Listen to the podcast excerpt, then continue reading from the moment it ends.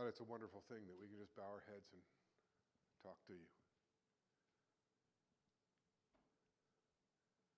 That in this moment, uh, our need to hear from you, from, from your word, that you, Holy Spirit, would do some transforming work in our hearts. Uh, some of the areas that we don't address all the time. Pray that you would be with our pastor and his family as they're away, and that you would be with them in worship. And so glad that we get to join all of heaven and earth in our worship. We attend unto your word. Uh, it's your word. Uh, help the one who presents. For Jesus' sake, amen. It's the gospel. Chapter 1, verse 16 and 17, also dealt with in our Sunday school class. The gospel given to us, the Apostle Paul says, For I am not ashamed of the gospel. It is the power of God for salvation to everyone who believes, to the Jew first, and also to the Greek.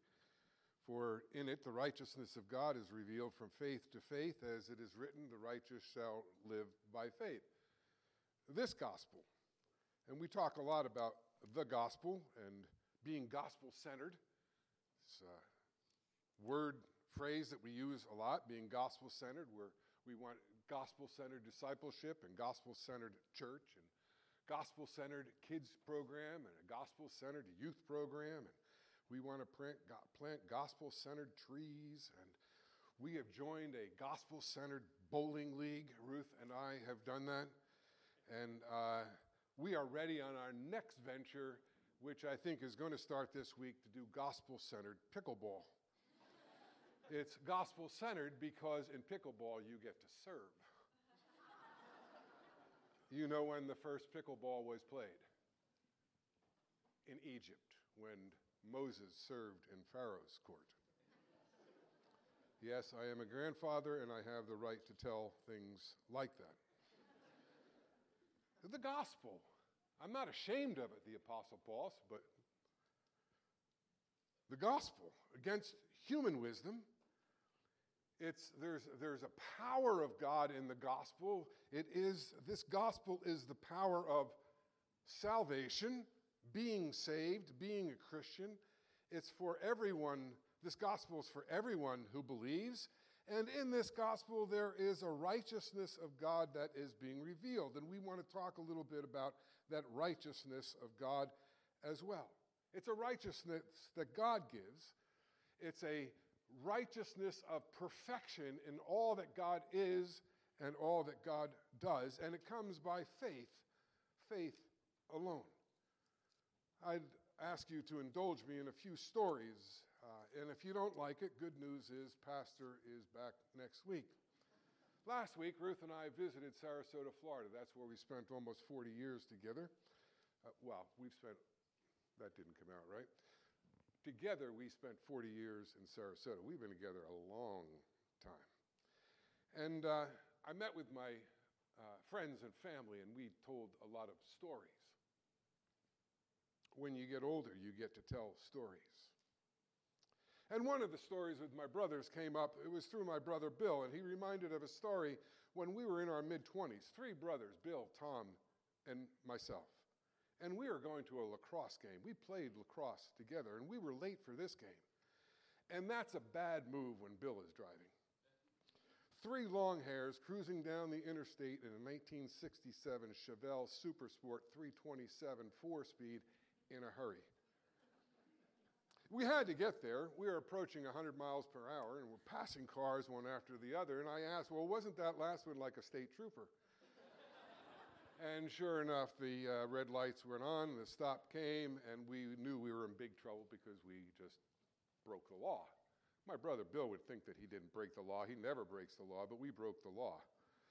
And uh, the officer gets out of his car and comes up to ours, and he's uniformed and he is very big. Uh, what's up, guys? Uh, we have a game to get to. Uh, it's a lacrosse game. And he reads us the riot act, and uh, he reminded us that there were consequences for breaking the law. And then he looks in the car to all three of us and he says, Have a good game, guys. And he let us go. And we're thinking, How lucky can you get? We're nice guys. No wonder he let us go. no, in a strange way, uh, we received grace. Some would say we received amazing grace. The offer extended grace. The officer bestowed a favor on guilty, undeserving kids, especially my brother Bill. No charges. Have a good game. We think our lives are judged by performance. We tell our kids, oh, if you want something, well, you have to work for it, you have to earn it. There's no such thing as a free lunch. But that's not Christianity. That's, that's not the gospel. Christianity is the grace of God. And until you understand this idea of grace, you really don't understand Christianity. And if I'm clear today, it's questionable. But if you understand grace today, then you will receive a big favor, and it's an eternal favor. So in Sarasota, there are stories of grace, and I'd like to tell a couple of them real quickly. My oldest brother, Fred, I understand we are all old men sitting around telling these stories. My oldest brother, Fred, I asked him, and he was in his 20s, I said, How'd you get saved? I was in a serendipity workshop in North Carolina. Serendipity workshops were places where hippies got together and they just opened up the Bible and they talked about the Bible. And he understood then that he was a sinner and he needed a Savior, and he accepted Jesus as his Savior. And then Jim. Jim lived with his girlfriend Pat, and they lived on a sailboat for over a year, and they were really hippies. I mean, they were really hippies, Far Eastern religion, diets that were like scary, and uh, all this sort of thing. And they tuned in on this, uh, on this sailboat to the Scott Ross show. You may have never heard of the Scott Ross show.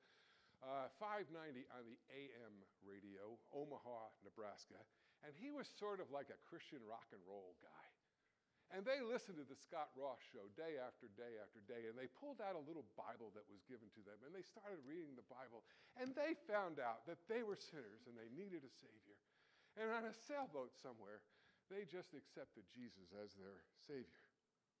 And then my brother Bill, he chimed in and he was with his wife, Ev, and they got saved in Sarasota, Florida because a concert was being given by the second chapter of, our, second chapter of Acts.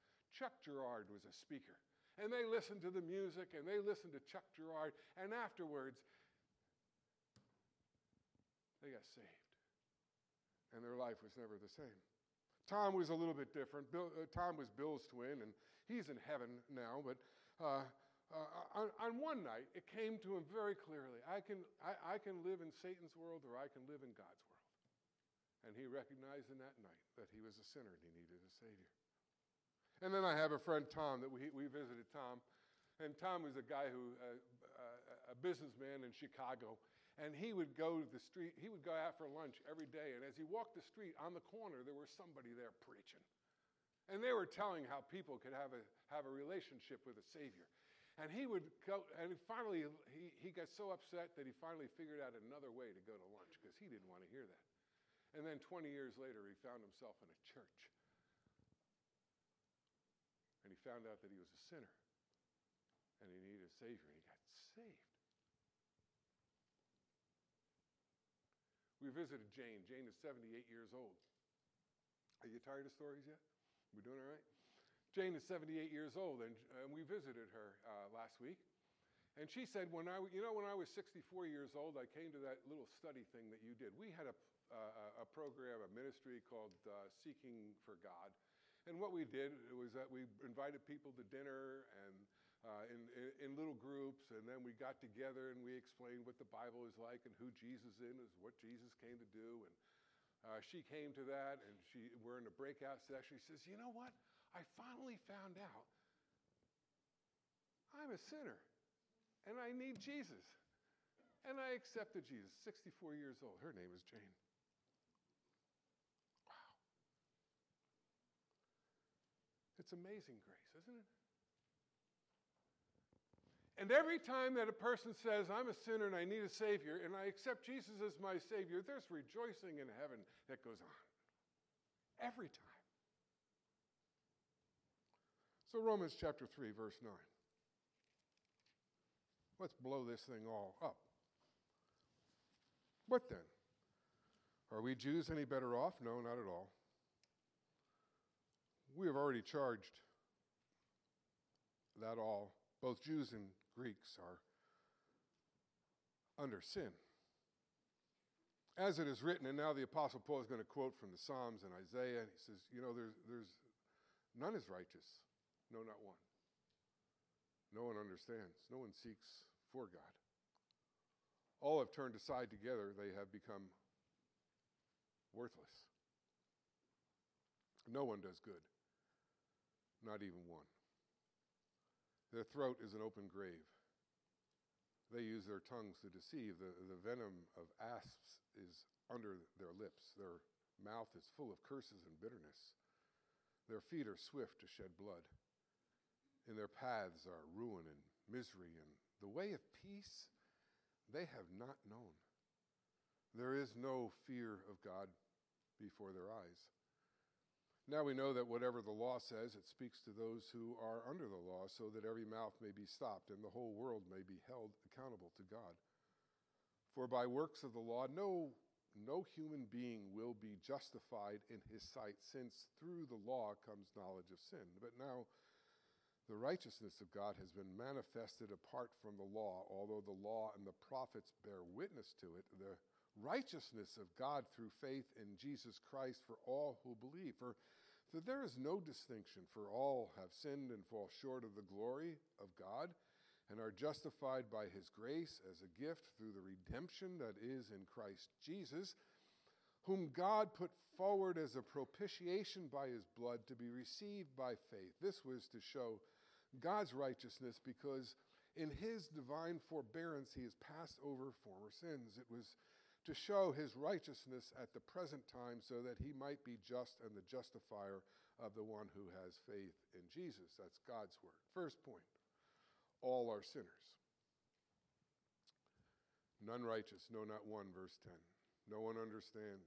No one seeks God. All have turned their own way. Jew and Gentile. Paul is intent on describing what this church is like, what these people are like. And he says the Jew and the Gentile, they're all together, they are sinners. You want to talk about equity? Here's equity going on. Everyone is a sinner. Some, some, some people say, you know, I want God to accept me. I want, I want to please God by being good and doing good and work at it some and I'll read a Bible and say a prayer. I'll even go to a church. I'll even drop something in the offering when it comes by uh, because I might just be able to squeak into heaven if I behave that way. Well, how does God grade performance?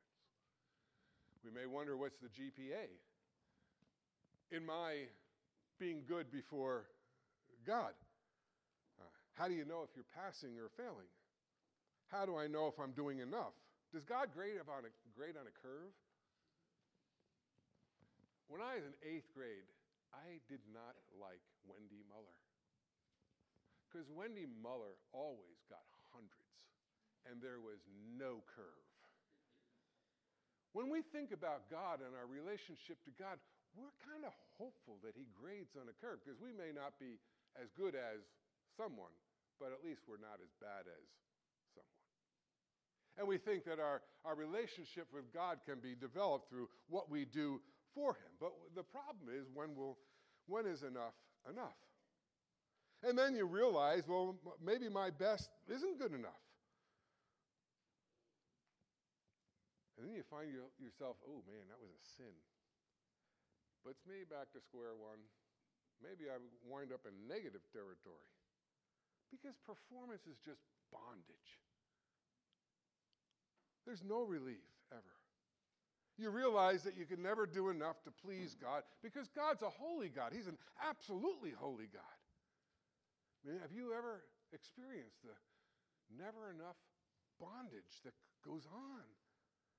I got a text this past week. This lady said that life is just terrible. I'm a good person, and God treats me like dirt. God is just like my mother, never enough, never enough. It kind of comes out in those verses in 19 and 20. We know that whatever the law says, it speaks to those who are under the law, so that every mouth may be stopped and the whole world may be held accountable to God. This, this idea of law, when you read this in the Bible, especially in the book of Romans, you kind of get confused because when you think about the law, what do you usually think of? The Big Ten, right? I mean, that's the law of God. And if it's not just those Ten Commandments, then it's the laws that He has given uh, throughout things like books like Leviticus. Those are the laws of God. But the law here is really the, like the whole Old Testament.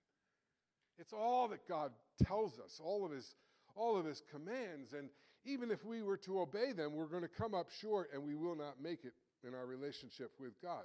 It's by verse 20, by, by the works of the law, no human being will be justified in his sight. Those, those works that we try to do, they will not work. The only thing the commandments do is that they help us to acknowledge our sin. We're all sinners. Verse 21, but, but now, now there's a difference. You see, we serve an outrageously gracious God who loves to give unbelievable grace and blessing on undeserving people like me and like you. So, point two is all sinners are eligible for salvation. God did something for you. It's in verses 21 to 23. Apart from the law, apart from that law given to us in, in, in the broad way, there is no way in which we can have relationship uh, with him under that kind of a law. But in, as you travel down, we didn't read verses uh, 27 and 28. It comes not on the basis of keeping that law, but on the basis of faith. And faith comes. And you can read about that through the book of Romans, chapter 4. Abraham is an example of faith. Chapter 5 and 6, moving on, and how we have a relationship through that kind of a faith. It's God's work in Christ. All sinners are invited to come, to come and drink and to eat. I mean, how does a guilty person get to heaven? There's a, a, a massive group that would say, well, you do all the good works that you can and possibly do, and then you kind of just take your chances.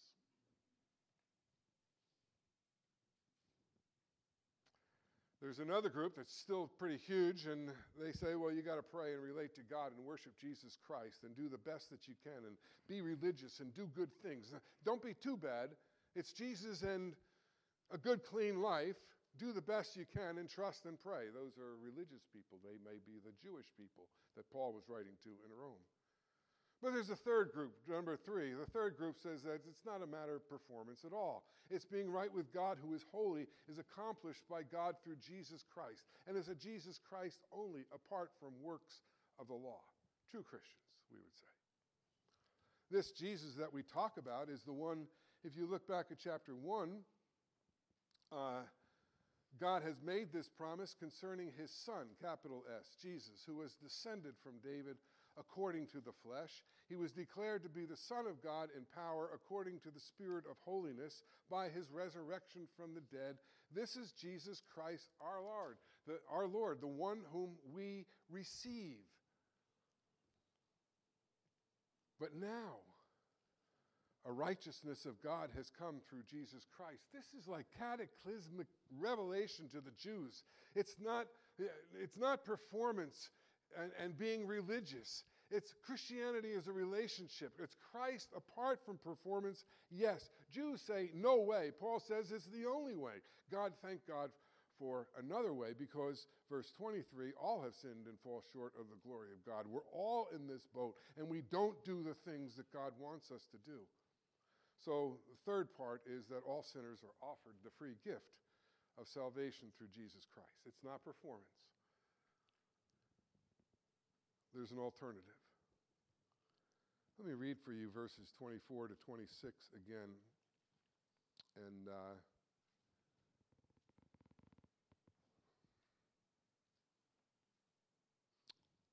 Twenty-three, all sin falls short of the glory of God, but we are justified by His grace as a gift through the redemption. We're going to look at the word redemption in a second.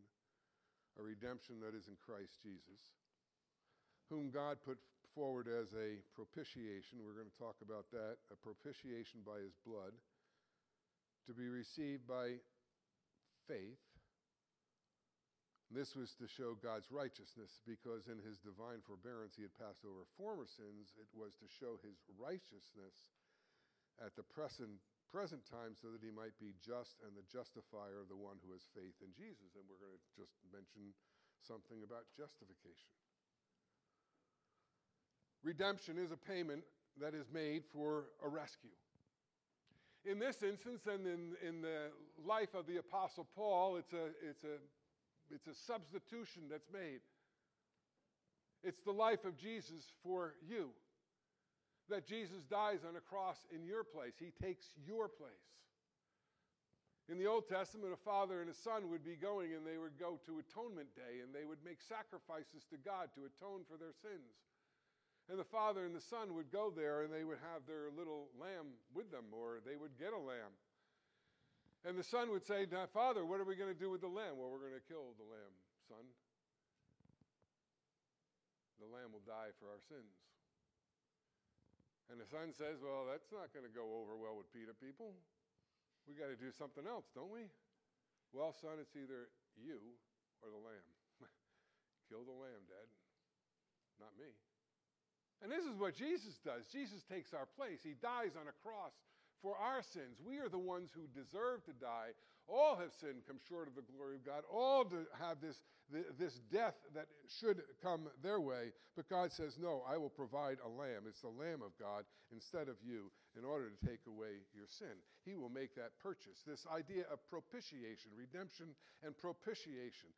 In chapter 1, verse 18, there's a list, uh, uh, sort of a 21 sin salute of where people are away from God. And in that section, it, it, says that now the wrath of God is revealed from heaven. So there's a wrath of God against sin because remember, He's holy, He is absolutely holy, and we are not. And as we are not holy, God's wrath uh, comes our way. He is the one who is holy. Jesus Christ, the Son of God, now sacrifices himself. He offers himself as a full atonement for our sins, that he would take our place and we don't receive God's wrath. We only receive God's blessing. This is what God does, and he does it by his blood. Jesus dies for you and for me in my place.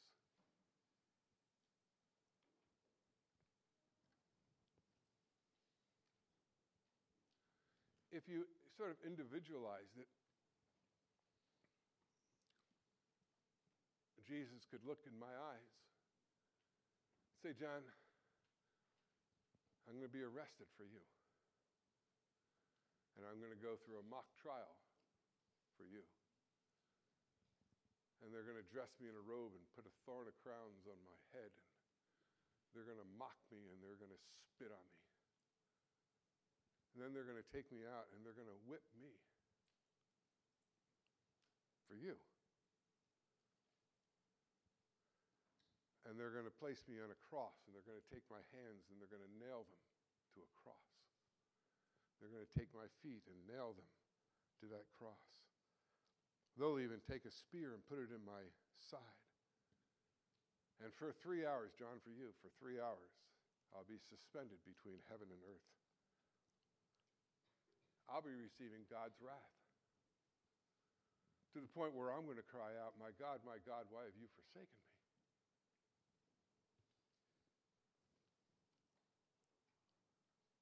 It's received by faith. We're awfully close to, to faith. I'm a sinner and I need a Savior, and God has provided a Savior, so here's the Savior. Receive the Savior as you receive him, there's this, there's this transition that goes on. It's called this justifying work of God, this justification in which God declares that you are not guilty. And not only are you not guilty and you, your sins are not charged against you anymore, but now you receive all of this, this, this righteousness of God. It's the righteousness of Christ that is given to you. The guilt of sin is gone. You don't have to be around anymore just dying over the guilt of your own sin. And the power of sin is now erased. It no longer has power over you, and you are free and alive. It's not something that you do, it's what God does. It's a declarative act in which God sees you as being right before Him and in relationship with Him, free and alive. That my hope is built on nothing less than Jesus' blood and righteousness. That it's not what my hands have done to clean, to cleanse my guilty soul. It's what Christ has done for me. Justification. God gives it to us. He declares us to be right before God. Fourth point the gift of salvation must be personally applied. This is faith. I need to say to God, I'm a sinner and I need a Savior, and you have provided a Savior, and I accept the Savior. And then it says, as Jesus tells a parable of a prodigal son, he said, Welcome home, welcome home. Transformed lives by following Jesus. That's what we want to be at CVPC. Transformed lives by following Jesus, knowing Jesus, accepting Jesus. So when you hear the message, you, you, you sort of come to decision time. All of this that God has done, I can either trample it, no way, or I can treasure it and accept the gospel. I'm in. Today, I'm in. Thank you, Jesus.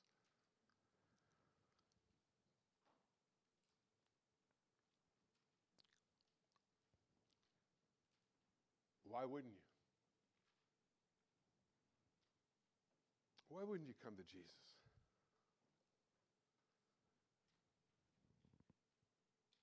If we are, I can't read that clock. Anybody? Are we at 11:30 yet?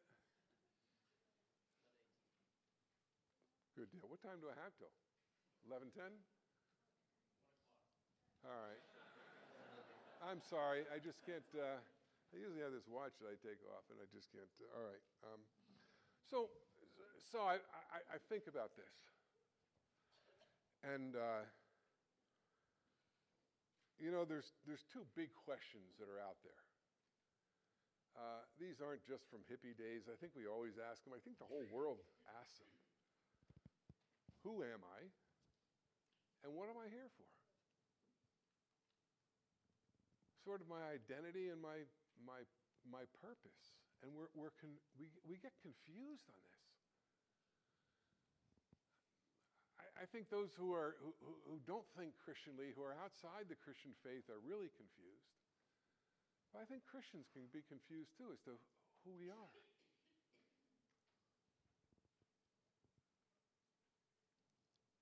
I want to put a stake in the ground and say, you know, I'm a Christian. I'm made by God, and I'm redeemed by God. My value and my worth in who I am is not in me, but it is in another, but that other gives it to me. Does that make sense? This is who I am. I want to be a Christian man. I want to be a Christian husband. I want to be a Christian pickleball player. Christian. My purpose is summed up with uh, God started it out this morning. My purpose is in this catechism question. You know, I'm here to glorify God and enjoy Him forever. That's my purpose. So everything that I do, wherever I go, wherever I swerve, or wherever I go on a straight path, I want this to come out that, that I am here to, to, to live for God and not myself. A Jesus man, God's man. What else am I going to give myself to? Peter asked that, didn't he? Jesus, only you have the words of eternal life. And many of us have done so. And we have a security both now and forever. We have this resting place in Jesus now and forever. And then we get to sing things like, uh, uh, And all my life you have been faithful. And all my life you have been so, so good. And with every breath that I'm able, I'm going to sing of the goodness of God because He's been so gracious. And then, this isn't in our section, but if you, if you page through the book of Romans, you come to chapter 12 and you say, okay, well, now that I'm a Christian, what am I going to do? Well, you can read couple of verses there, but the, the essence of it is that I'm going to offer myself as a living sacrifice. I'm going to become the living sacrifice and offer myself. That, that I see my Christianity, my following of Christ, not a matter of doing and doing and doing, as it is a matter of dying and dying and dying. And if I can get that straight, then I can be this a Christian person, and you can you can push it a little bit into the 12th chapter, and I can get to like verse 9, let love be genuine because Christ has changed, changed me. I have that opportunity and possibility that I am called in my dying to let my love be genuine, to abhor what is evil, to hold fast to what is good, to love one another with brotherly affection, outdo one another in showing honor. That, that, that as I give myself to dying ways, I can give myself to the honor and glory of Jesus Christ. And in between, by the way, uh, 9 through 11, chapters 9 through 11, Paul is all about other people, isn't he?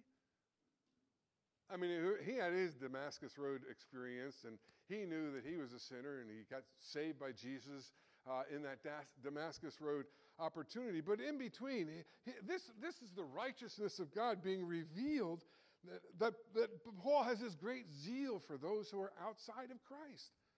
I mean, three chapters worth. Oh, I wish my, my fellow countrymen would come to Jesus. There's a little more theological depth to that than just that, but it is that.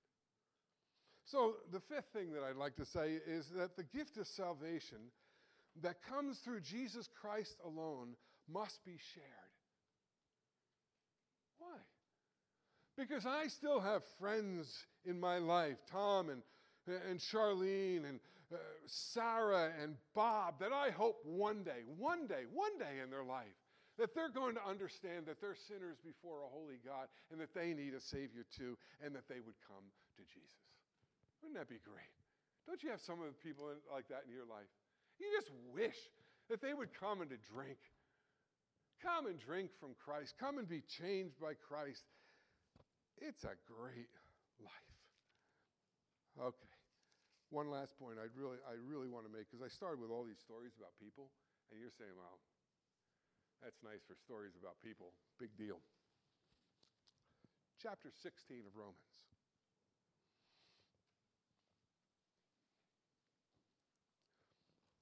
Paul's writing to this church,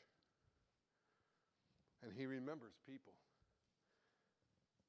And I say, and he says, I commend to you our sister Phoebe servant of the church at Cenchreae, that you may welcome her in the Lord in a way worthy of the saints, and help her in whatever she may need from you, for she has been a patron of many and of myself as well. That's Phoebe. Paul thinks about Phoebe. She became a Christian. Greet Prisca, Priscilla and Aquila fellow workers in Christ risk their necks. Greet the church in their house. Greet my beloved Epaenetus. You know, he's the first, he was the first convert in Asia.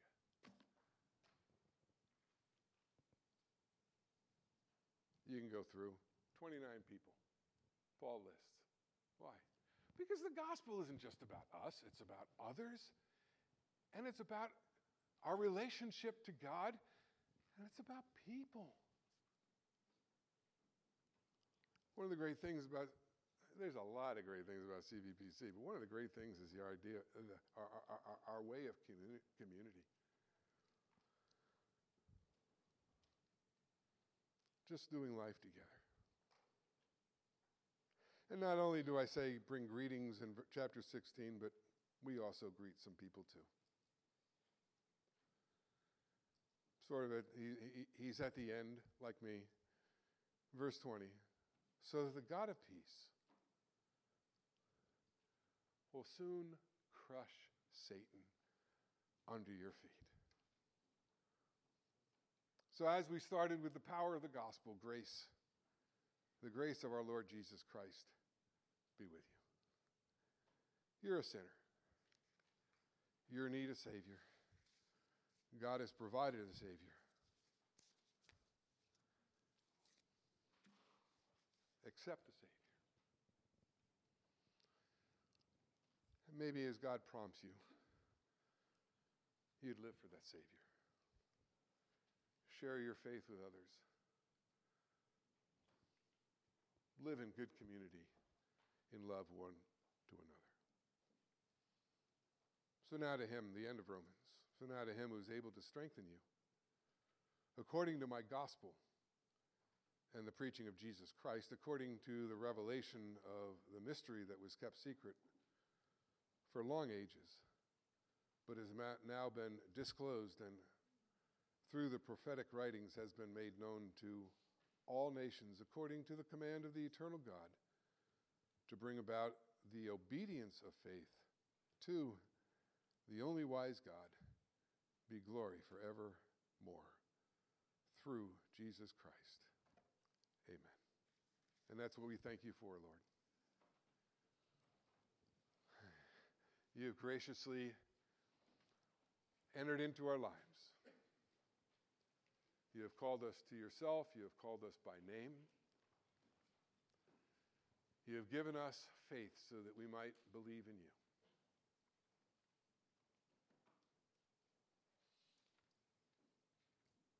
Just this morning, that uh, as as we've talked, if anyone is just trying to be good with you, and they're trying to do it on their own, please let them see the futility of it all.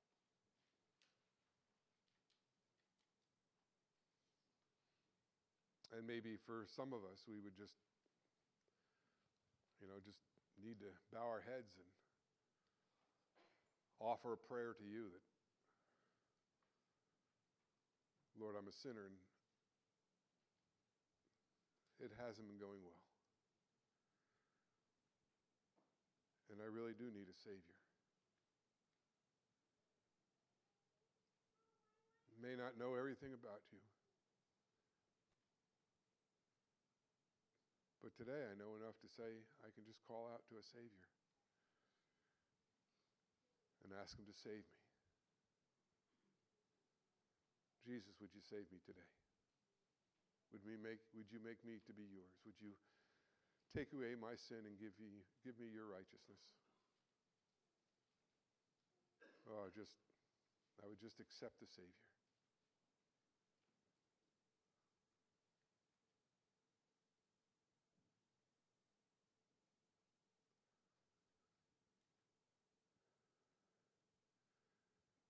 Lord, we're going to enter, uh, I don't know, maybe even holier ground right now in a communion time.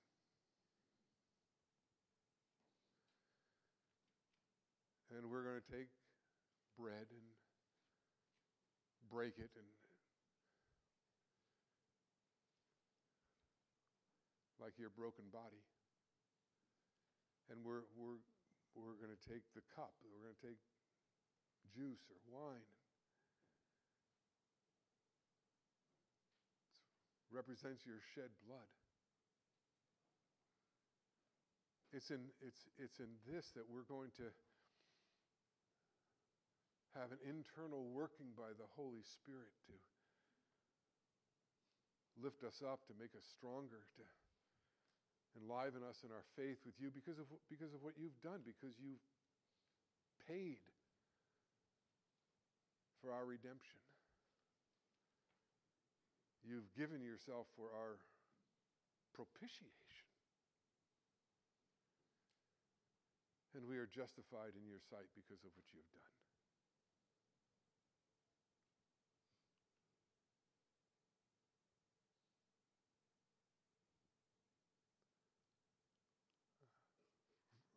For some of us, these next moments are they're going to be fresh because we're, we're freshly redeemed by you. For others of us, we're, we're, we're like seasoned But the grace of it all never goes away. It just doesn't. And we're reminded of how you are our Savior and how we give our lives to you.